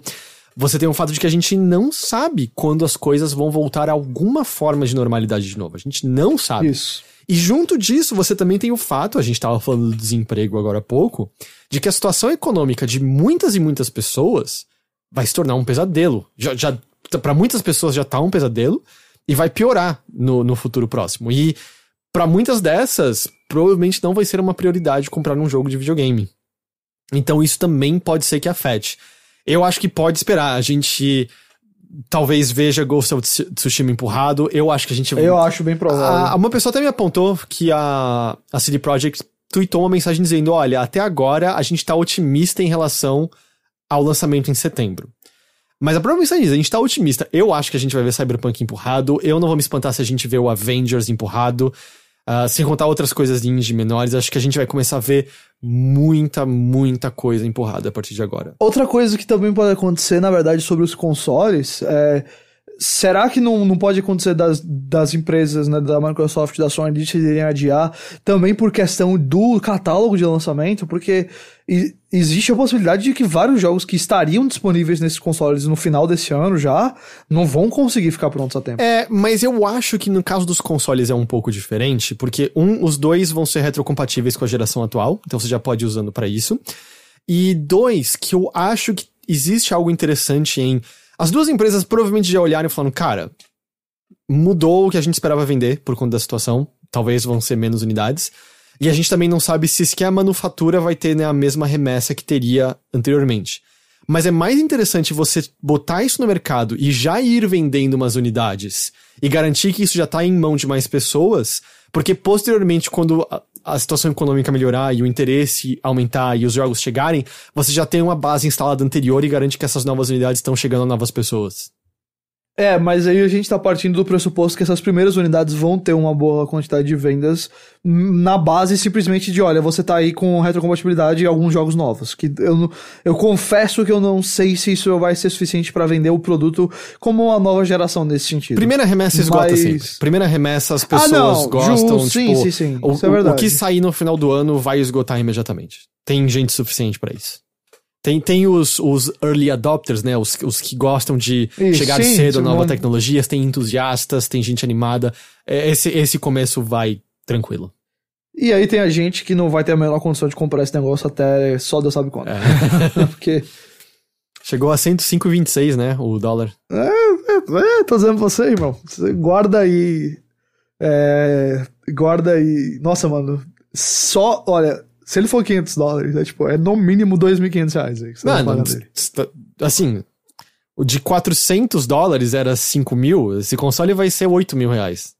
Não, eu tô falando o seguinte, se você conseguir comprar, alguém que vai comprar pra você nos Estados Unidos e tal, ah, comprar tá, em tá, dólar tá, tá. já. Não, é, mas aqui, Não, aqui vai ser 6 a 8 mil. Aqui vai ser 8 mil reais, eu também acho. Aqui vai ser fora da realidade do brasileiro uhum, totalmente. É.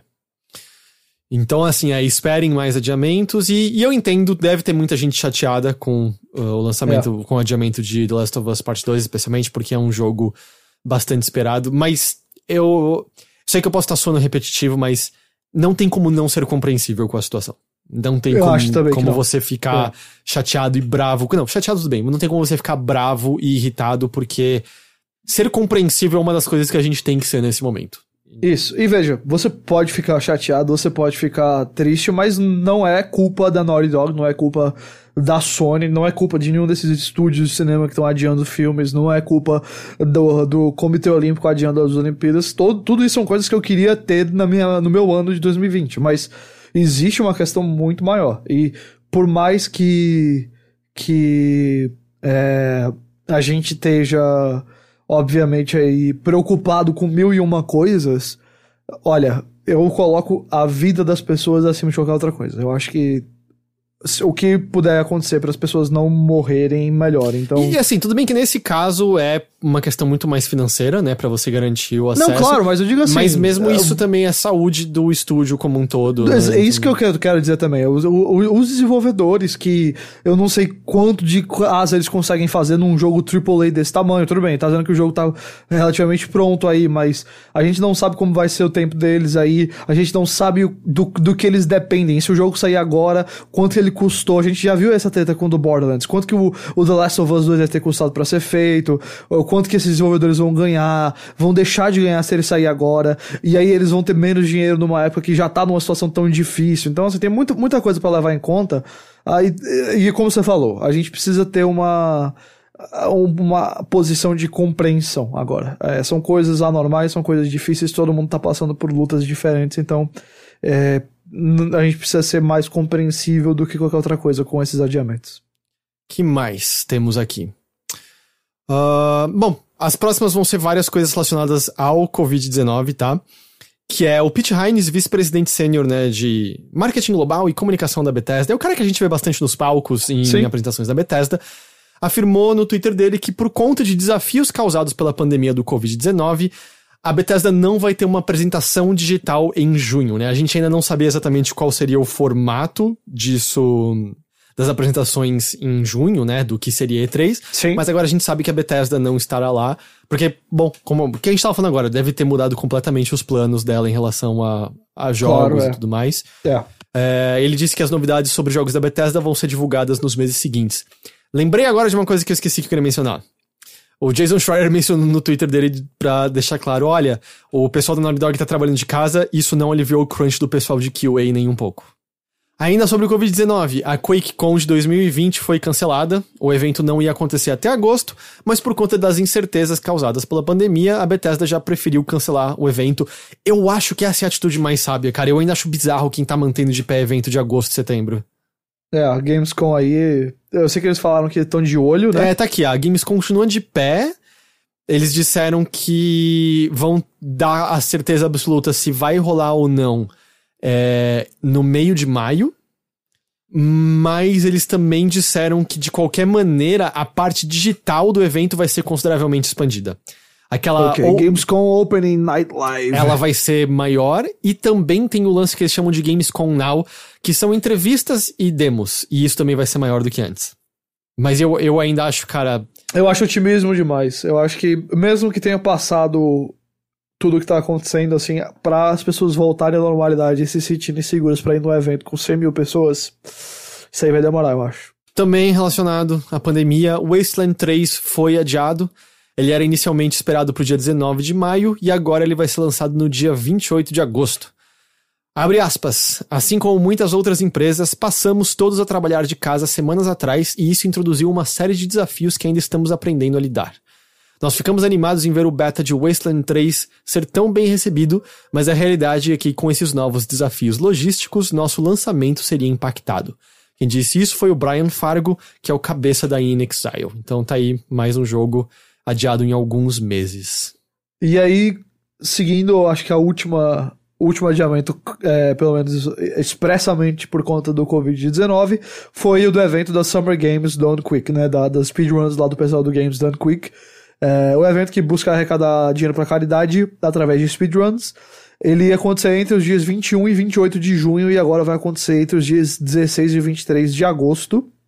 Mas os organizadores também anunciaram um evento online que vai acontecer em abril, chamado Corona Relief Done Quick, né? Obviamente aí para arrecadar dinheiro para combater o, o coronavírus. Ele vai acontecer nos, eh, dos dias 17, 18 e 19 de abril.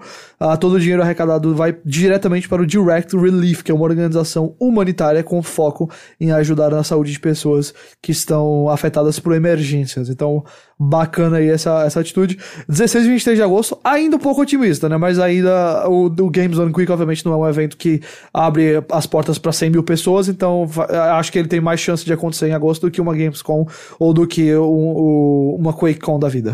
Porque, ué, a Gamescom a gente tá falando de um negócio, pessoas coladas uma na outra, lotadaço, Essa- lotadaço, lotadaço, né? Então, Todo mundo já viu aquela foto daquele corredor lá da, da Gamescom lotado de gente, é, e aquilo ali não tem a menor condição de acontecer esse ano.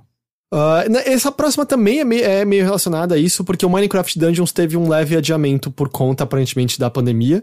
Ele era esperado pra agora abril, mas agora ele vai sair no dia 26 de maio.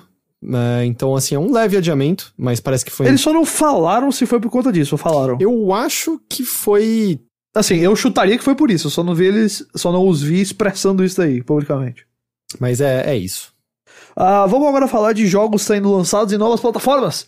Ah, primeiramente, Sea of Thieves vai ser lançado no Steam em breve. Ah, a versão da plataforma vai ter crossplay com Windows 10 e com Xbox One.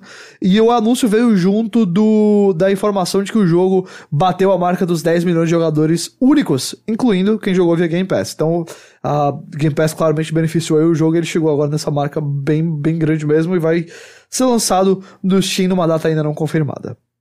Ah, junto com isso, também temos o anúncio de que The Outer Worlds vai ter, é, tem uma nova data pra sair no Switch. Né? Já foi anunciado, mas agora ele tem uma nova data pra chegar na plataforma da Nintendo. O jogo vai chegar lá no dia 5 de junho. Essa próxima aí eu acho que é coisa sua. O remaster do melhor Call of Duty de todos foi lançado no PlayStation 4 essa semana, mas só da campanha. O Modern Warfare 2 Campaign Remastered, é como ele é chamado, Foi lançado no último dia 30 uh, e ele vai ser exclusivo do PlayStation 3 PlayStation 4 até o dia 30 de abril, quando ele chega nas outras plataformas. Ele, como eu falei, é apenas a campanha. Uh, ele não tem o um multiplayer, ele não foi lançado lá na Rússia, né? Muito provavelmente aí por conta daquela fase bem polêmica no Russian, que continua lá do mesmo jeito. Que ali, o, o Modern Warfare 2 original, ele teve essa fase cortada quando ele saiu na, na Rússia. Inclusive, eu zerei já a campanha, quero tentar platinar o jogo e tal. Uh, e eu vou te dizer, jogar no Russian em 2009 e jogar no Russian em 2020 foram sentimentos completamente diferentes. Hum. É tipo, em 2009, choca. Em 2020 é tipo, meu Deus do céu, isso aqui é, sabe? Eu me sinto não que fosse, não que não fosse errado em 2009, mas por conta da quantidade de tiroteio público que teve de lá para cá. Sei é muito mais visceral o sentimento agora. É, tipo, é muito mais. A cada passo que você dá, fala, meu Deus, eu quero sair daqui, eu não aguento isso aqui. Você é, pode para. não atirar, pelo menos, né? Ou você pode atirar pode por não atirar. da cabeça das pessoas. É, as, é, você vai ter que atirar nos policiais é, para sobreviver a algumas partes, mas com civis você não precisa, não. Mas. Não, é assim, é, impacta de um outro jeito. Eu acho, eu não sei, eu não sei descrever ainda mais do que isso. Eu acho que é algo para precisa de mais tempo para eu processar, mas me mexeu mais comigo dessa é, vez. O tom desses, desses Call of Duty dessa época, eles todos são muito. Eu ia dizer pouco crítico, mas na real é completamente não críticos da Forever War, né, dos Estados Unidos. É, existe uma. Então, a história do Modern Warfare 2, ela é, assim, eu não quero dar spoiler aqui, porque ah. eu não sei se tem gente que vai jogar agora. Ok, tá bom. Ela é, assim, a história envolve e deixa bem claro que a guerra que tá acontecendo ali foi por, por armação dos Estados Unidos. Uhum pra movimentar um patriotismo falso ali dentro. Então, assim. É, foi, inclusive foi algo que eu percebi muito mais agora. Tipo, ah, o ponto da história, o, a chave, o grande plot twist envolve deixar claro que, o, óbvio, não os Estados Unidos é o vilão, né? Mas o americano é um vilão. É, mas assim, não, não vejo, não, também não tô aqui dizendo, ah, o Modern Warfare 2 estava acima do seu, à frente do seu tempo, porque tipo, fal, quer o novo Modern Warfare tenha acertado ou não, ele tenta muito mais do que qualquer outro Call of Duty daquela época tentou. Ah, não sei, talvez o Black Ops 1. Black Ops 1 tem aqueles negócios meio paranoia ali que acho que são bem diferentes, mas é, em termos ali da trilogia Modern Warfare, a ideia é muito mais ser um jogo épico de guerra do que questionar qualquer coisa. Uhum.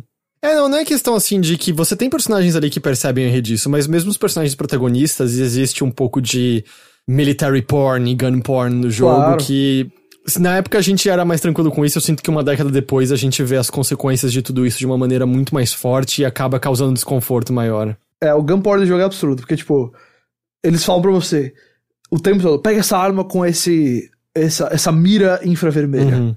Pega essa arma com esse heartbeat sensor. Uhum. pega essa. Eles falam os nomes da arma, pega essa UMP aí, sabe? Sim. Tipo, é o tempo todo assim. Você chegou a ver o easter egg que eles adicionaram nesse remaster? Vi, é, vi. Eu achei, vi, achei dos palhaços. Hã? O dos palhaços? Não, não, tô falando de outra coisa. Ah, eu vi o dos palhaços, que é um novo easter egg que tem um troféu do, de você estourar uns palhaços. Qual é o novo easter egg? é um na fase no Russian mesmo. Que é o seguinte: hum. no Modern Warfare 3, você tem um, um momento que você controla um personagem chamado. Era alguma coisa com L, eu não me lembro exatamente o nome dele agora. É, é um dos russos lá, peraí. Que era um cara próximo ao Zak Zakharov, é isso? Makarov. Makarov é o vilão. Makarov é o vilão. É um cara próximo, mas que ele acaba dando tra trai, e o Makarov dá um tiro nele. Isso. E ele morre no aeroporto, justamente tentando impedir o massacre do... Ah, o, é, o, é o Private Alan. Ah, é Alan é o nome dele? É Alan, Então, é. e aí ele tá, quando ele tá passando ali pela parte de sensor de metal no aeroporto, ele tá tentando atirar, ele tomba morto no chão. Só que se você joga o Modern Warfare 2, que foi feito anos antes, obviamente que ele não tá lá. Uhum. No remaster, se, quando você passa desse pedaço onde o Alan morre, sobe as escadas, ativa o checkpoint e volta para trás, eles botaram ele andando e cambaleando e caindo morto no chão. Ah, não, então calma, peraí. Perdão. Uh, é o que eu confundi. O Private Alan é o que você joga com ele no 2. No 3 é outro, é verdade. É outro, não, eu não. Tá. No 3 é, é, é, um russo. É... Que ele é um dos protagonistas também. Da... Você joga com ele mesmo na missão, mas não tô lembrando É, ele é um dos dele. protagonistas do 3, é isso, né? Mas é, é, ok, faz sentido esse easter egg, é legal, fica mais fechadinho, é... coerente com a história, né, digamos assim. Ah, só uma coisa, junto com a compra do Modern Warfare Campaign Remastered, você ganha a skin clássica do Ghost na versão mergulhador dele, é a missão lá que você faz é, nas, nas plataformas de petróleo, aquela versão dele, no Modern Warfare novo, tanto pro multiplayer quanto pro Warzone, né? Uh, pena que não botaram a versão dele lá com o Hood, que eu acho que é mais legal, mas é, é, é, o Ghost clássico, obviamente, eu gosto bastante dele, então melhor ainda do que o. Apesar de eu ter gostado do design novo, o clássico é incomparável para mim.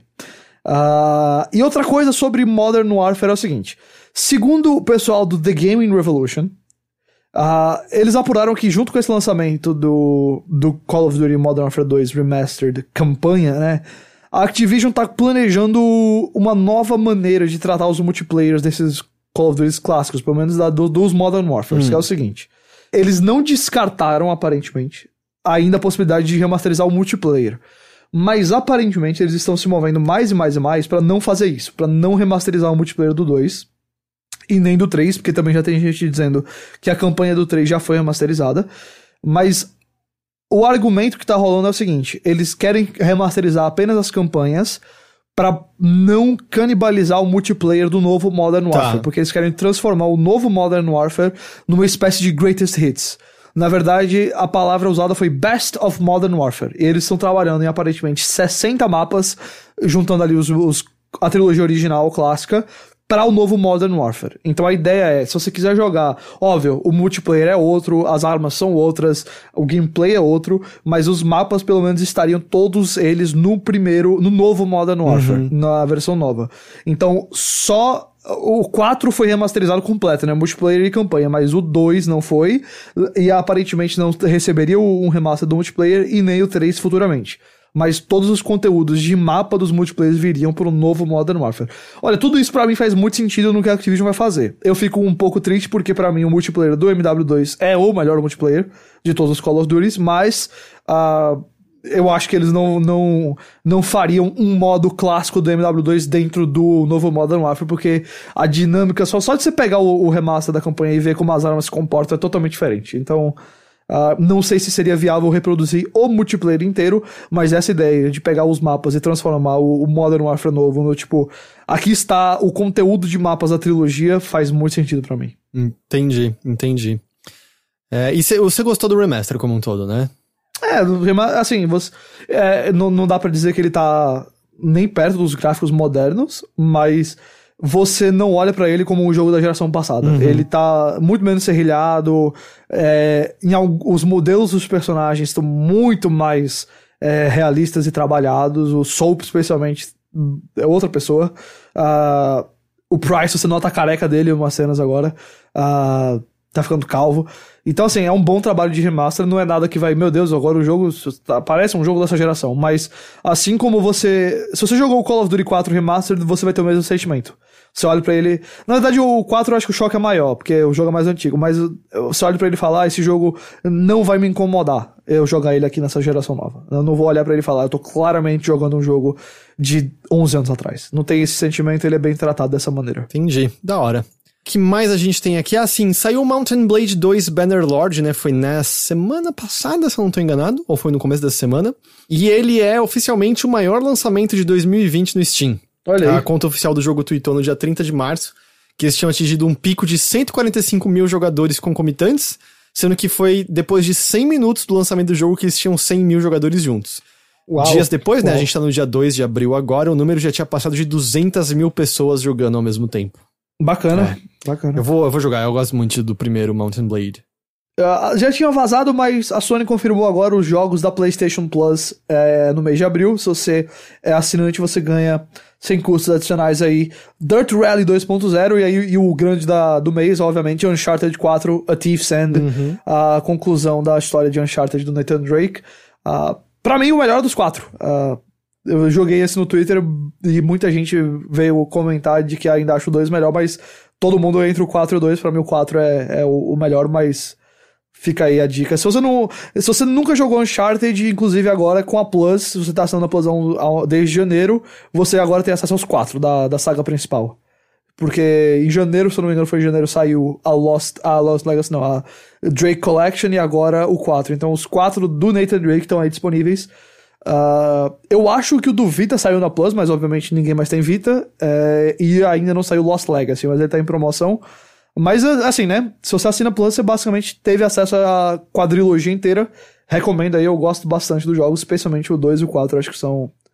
4 especialmente, é, pra mim, é primoroso. Uh, e no Xbox? E no Xbox, na Games with Gold, nós temos o Fable Anniversary, que é a coleção do, do Fable, né? Não, ele é o remaster do primeiro Fable. O remaster do primeiro. Então, primeiro Fable é remasterizado. Nós temos Project Cars 2, que o pessoal que gosta de simuladores de corrida, ainda com uma pitada arcade, né? Não é tão simulador quanto outros que existem no mercado, mas é bem elogiado o Project Cars. E o Knights of Pen and Paper, né? Também tá aqui, no, nossa querida Behold Studios aí, trabalhou nesse jogo, criou esse belíssimo jogo. E também temos o Toy Box Turbos. Então são quatro jogos aí é, disponíveis pro Games with Gold. E para encerrar, a Netflix adquiriu os direitos para criar um filme live action de Dragon's Lair. De acordo com o Hollywood Reporter, o Ryan Reynolds está no processo de conversa tanto para ser a estrela do Dragon's Lair, quanto para ser produtor do filme. Ok. Você é, acha que vai ser uma escolha só pra aventura? Faz muito sentido para mim isso. Porque, é, eu acho que porque se não é para fazer isso, Dragon's Lair é, é literalmente o maior clichê do mundo. É um cavaleiro indo salvar uma princesa raptada por um dragão. Eu acho que vai ser a nova versão do. Banda como daquele episódio do Black Mirror. Bandersnatch, exatamente. Porque para quem nunca jogou esse primeiro Dragon's Lair, ele é uma animação do Don Bluth, no qual você, de vez em quando, tem que apertar direções, ah, direita, esquerda, o botão da espada. E se você aperta a coisa certa, e isso é tentativa e erro, não tem como presumir, você vai para a animação seguinte e avança na história. Se você aperta a coisa errada, o cavaleiro morre. E é isso, é um jogo que era um, era um jogo da era da Cinemaware, mas enfim, eram uns jogos que eram basicamente um, um, um vídeo num disco e ou era uma, na real acho que era uma fita mesmo originalmente nem era disco. E, e vai indo em frente o negócio mesmo. Então, assim, faria sentido pra Netflix ser uma coisa de. Ah, meu Deus, ele encontrou uma caveira. Ele vai bater com a espada ou ele vai beber a poção? E aí você aperta as direções e vê o que acontece. Ok. É o meu palpite. Eu acho que vai acontecer isso mesmo. A questão é se vai ser bom, porque o Bandersnatch não foi, não. Não. É, não. A questão é, eu vou assistir isso aí? Não sei. Você assistiu aquele. Uh, os filmes que saíram lá agora do Dragon Quest e do Nino Kuni? Do Nino Kuni eu vi, foi bem legalzinho. Mas o do Dragon Quest eu não vi ainda. Não, eu tenho visto muito, muito, muito pouco filmes ultimamente. Eu também, na verdade eu também. Eu tô jogando muito videogame, mas filme. É, eu tenho mais lido e jogado, então. Eu acabei assistindo aquele O Poço lá na Netflix, eu achei bem ruinzinho. É. Tem cara de ser muito ruinzinho. É, ele achei, achei ele bem, bem fraquinho. E, e só, assim, não, não tenho assistido muita coisa, não. É, eu, eu joguei muito videogame, né? Eu zerei o Modern Warfare Remastered, usei o Doom Eternal, usei o Resident Evil 3. Uh, é, Resident Evil... Eu gostei, acho que eu gostei mais que você, mas eu não vou defender ele muito aqui não, achei ele bem... Uh, bem whatever. Uh, não me ofendeu, mas definitivamente não é não é nada fantástico, não. O Doom Eternal é um ótimo jogo, mas ele é um jogo que ele mesmo se sabotaja, é, se sabota às vezes. Ele não, não precisava ser tão grande as fases, ele tem sistema demais de desbloqueio. E, pelo amor de Deus, quanta plataforma nesse jogo.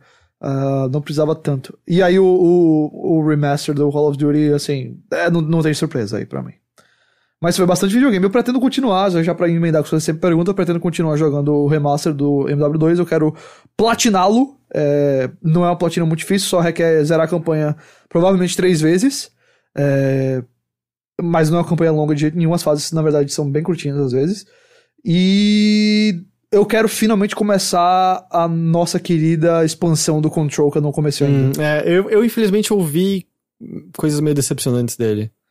É, não teve muito papo, né? Na verdade, o que eu, eu não ouvi, na verdade. Eu não, não, eu não fui atrás, eu só, mas eu esperava ter mais gente comentando. Uh, mas eu não ouvi basicamente nada uhum. dele. É, eu, eu acho que foi o Lucas do Nautilus com quem eu conversei que ele saiu meio decepcionado e eu li um review decepcionado dele também. Uh, eu não me lembro aonde exatamente agora. Mas eu vou jogar ainda. Ah, sim, eu também. É. Uh, eu, é, eu terminei o Resident Evil 3 duas vezes. Eu queria sentir como era jogar uma segunda vez. Nesse tempo agora eu acho que eu vou ter umas coisas. Eu quero dar uma olhada no Mountain Blade, eu quero voltar pro Beautiful Desolation. Tem um jogo aqui que eu separei que eu quero jogar. Qual é o nome dele aqui? Achei. Operência The Stolen Sun. Quero jogar esse jogo. Ele parece legal. Tô esperando aí, né, se Final Fantasy VII vai aparecer em algum momento ou não. é, e, e, sei lá, voltar pra Persona 5 Royal e coisas assim. É, se o Final Fantasy chegar na minha caixa de, de e-mail aqui, muda tudo, os planos. Mas enquanto ele não chega, é, os planos são esses. Beleza. Então é Beleza. isso, Guilherme Jacobs, muito obrigado pela sua companhia. Muito obrigado também, cara. Quem quiser encontrar mais de você, pode fazer isso indo aonde? Procura aí o podcast Bora Jogar. A gente teve episódio sobre Resident Evil, Doom e também aproveitamos para comentar. O Edu falou do Neo, falou do Warrior, também falei do Warzone. Uh, acredito que o próximo episódio vai entrar mais a fundo também no Doom, que agora eu zerei, e também no remaster do Modern Warfare 2. A gente queria fazer o próximo do Final Fantasy, mas como ainda não apareceu pra gente, eu acho que vai demorar um pouquinho. Uh, esse. Hum, eu acho que vai ser. O Final Fantasy, na verdade, vai ter mais de um episódio sobre ele, provavelmente. Porque o jogo é grande, a gente vai querer fazer primeiras impressões, talvez um spoilercast, coisas do gênero. E até lá, outros jogos também vão entrar no, na grade do programa. E também você pode me acompanhar no Instagram, GJ6SIX, 6 em inglês, e no Twitter, GhostJacobs, para comentários de outras coisas. Legal. Ah, e bora jogar. Quem quiser encontrar, pode fazer isso indo aonde? Vai em qualquer aplicativo de podcast, ele deve estar lá, Deezer, Spotify, Apple, qualquer um desses aí, procura Bora Jogar e tem lá a fotinha minha do Edu, você pode escutar lá. Inclusive agora com um apitado de Heitor de Paula. A todos que nos ouviram, muito obrigado pela companhia e pela audiência de vocês. Como sempre, a gente espera que vocês estejam se cuidando, a gente espera que vocês estejam bem. Cuidem-se, tomem cuidado, não cobrem muito de vocês mesmos e eu lembro, como sempre, que nós todos vamos sair dessa e a gente vai sair é. dessa melhor do que a gente estava antes. Com certeza. Tá bom?